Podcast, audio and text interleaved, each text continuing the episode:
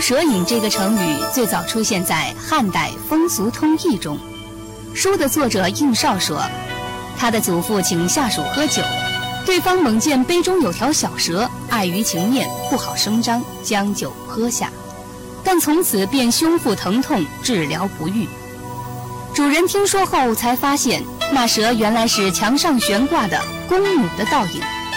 那人得知，顿时释然，病态全无。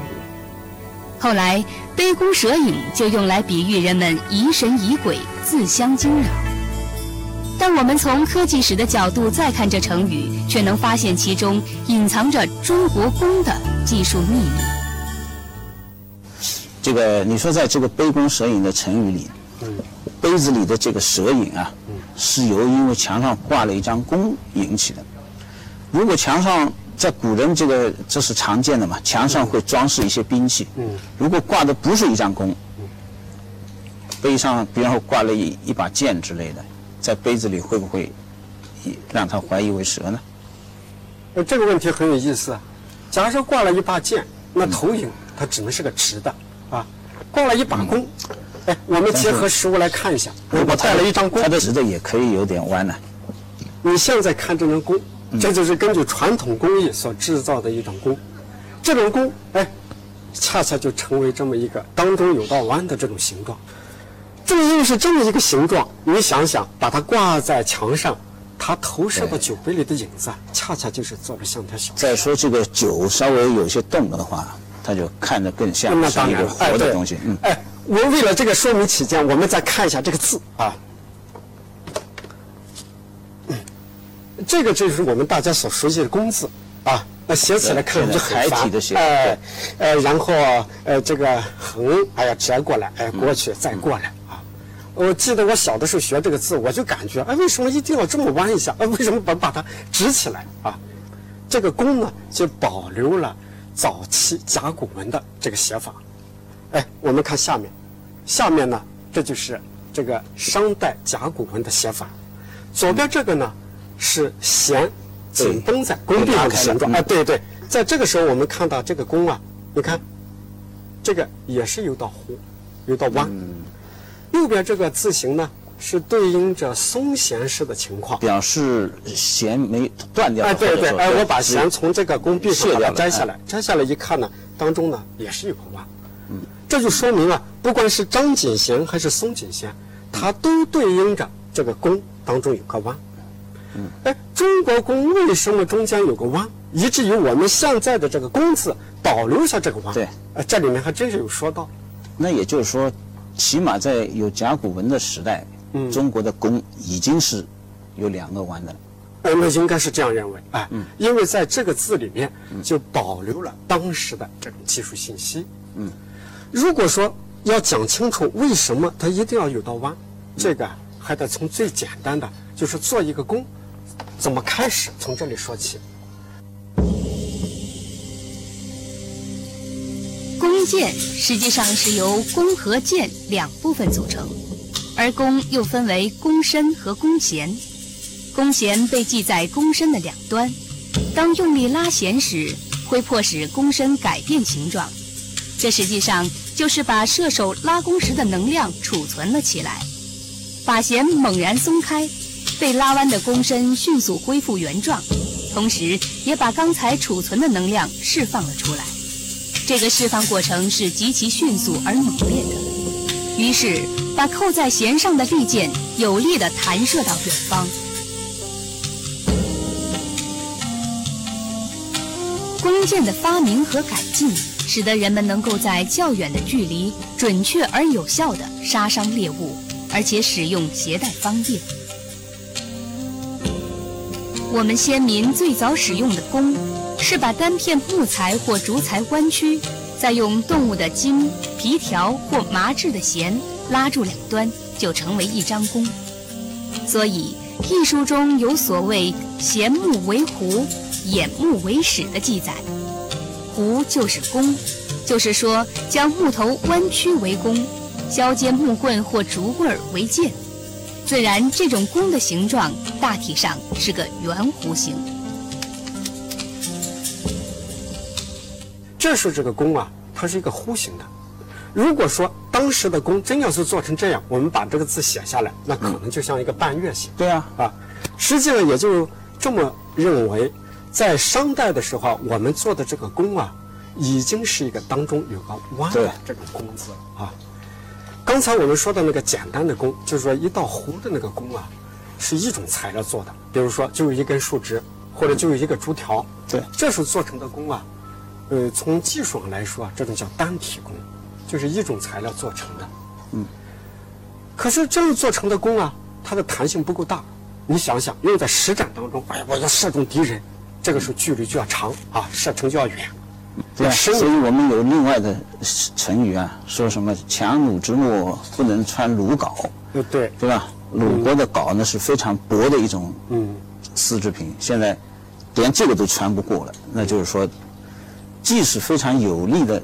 弩箭射出去，到远的时候也没劲儿。对，显然我们一直在追求着怎么把它射得更远、更有力。对对。从弓的实用来说，它就是为了射得远，要命中目标以后要射得深。嗯。这我们做这个弓的时候就要增加弹力。对。那当然最简单的办法嘛，我们就是把弓做大啊，让这个拉的呢，哎呀，拉得更开一些。嗯。但是你再拉，你想想，哎，是有极限的。如果弓过大。啊，超出了手臂的这个范围，再大了，这个已经不是单人能够操作的。嗯，是这样，就是说，为了实战的需要，比方说，一个骑兵，哎呀，我要拉弓啊，如果一个弓非常大，那当然就不方便了。对，就是说，我要小，带着方便，但是我同时又要保证它有足够的弹性，就是实战的要求。这个时候，我必须在复合材料上来动脑筋。嗯嗯，比方说。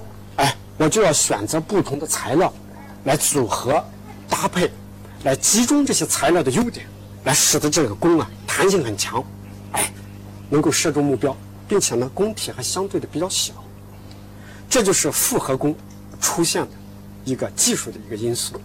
嗯，现在这个弓就是复合。那当然了，这个复合弓，这个是按照传统工艺做的，它的工序很多，哎。所谓复合弓。就是指弓体由几种材料叠合或拼接而成的弓，它代表了古代制弓术的高峰。历史上可能有多种文化独立地发展出了复合弓。早在东周时期，中国人制作复合弓的技术就很成熟。这里是北京杨文通家的弓箭铺，杨家祖辈几代都是在清朝为皇家做工的工匠。杨家父子的制弓方法虽然是祖辈相传，但与成书于春秋战国时期的手工业技术文献《考工记》中记载的弓箭制作方法几乎没有区别。世界上对复合弓制作技术的详细记载，首见于《考工记》。《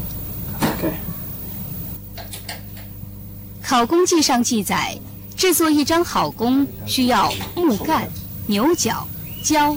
牛筋、丝和漆等多种材料。杨师傅正在往弓杆上固定牛角。牛角是一种既坚固又有一定弹性的好材料，把它粘在弓杆的内侧，一是加大了弓身的抗拉能力，同时也不影响弓身的变形蓄能和复原时的能量释放。所以。中国诗词中常出现“角弓”一词。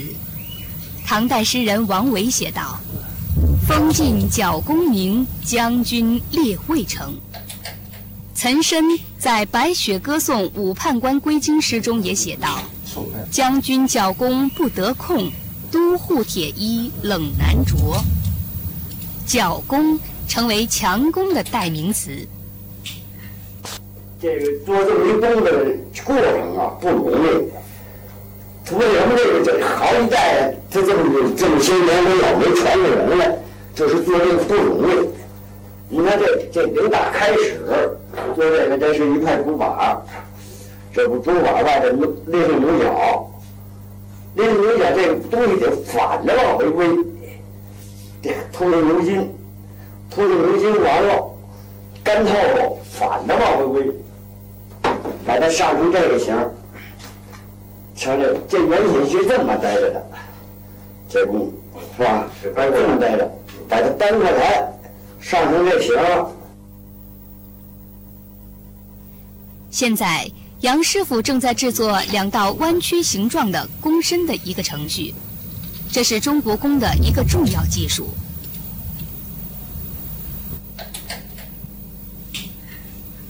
用现代力学知识分析，拉弓的劲越大，弓臂弯曲的越厉害。当它承受过大的力时，弓的外壁就会出现裂纹甚至折断。为了让它承受较大的力，而外层不致裂开，于是古人想到，将竹材向相反方向预先弯一下，这就使弓承受的力增大，这样弓的样子就形成了。先向反方向弯一下，用现代的工程术语叫做加预应力。先弯一下会产生预应力。这种方法在古代最先应用于制弓。宋代著名学者沈括还对弓材受力和怎样增强弓材力量的方法做了论述。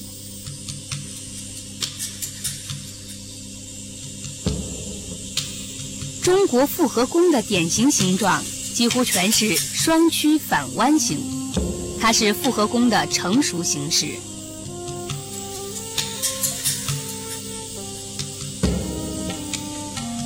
在春秋战国以来的两千多年中，不仅中国弓制作技术，应该说整个亚洲的复合弓制作技术，与《考工记》中的记载没有根本性变化。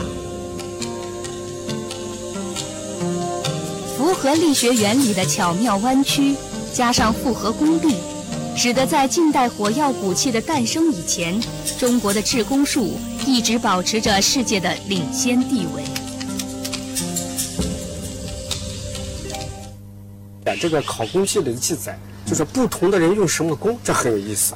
嗯，比如说这个考工记里就说到，嗯，说这个矮胖的人啊，行动迟缓的人啊，嗯，这种人啊，他起了个名字叫安人。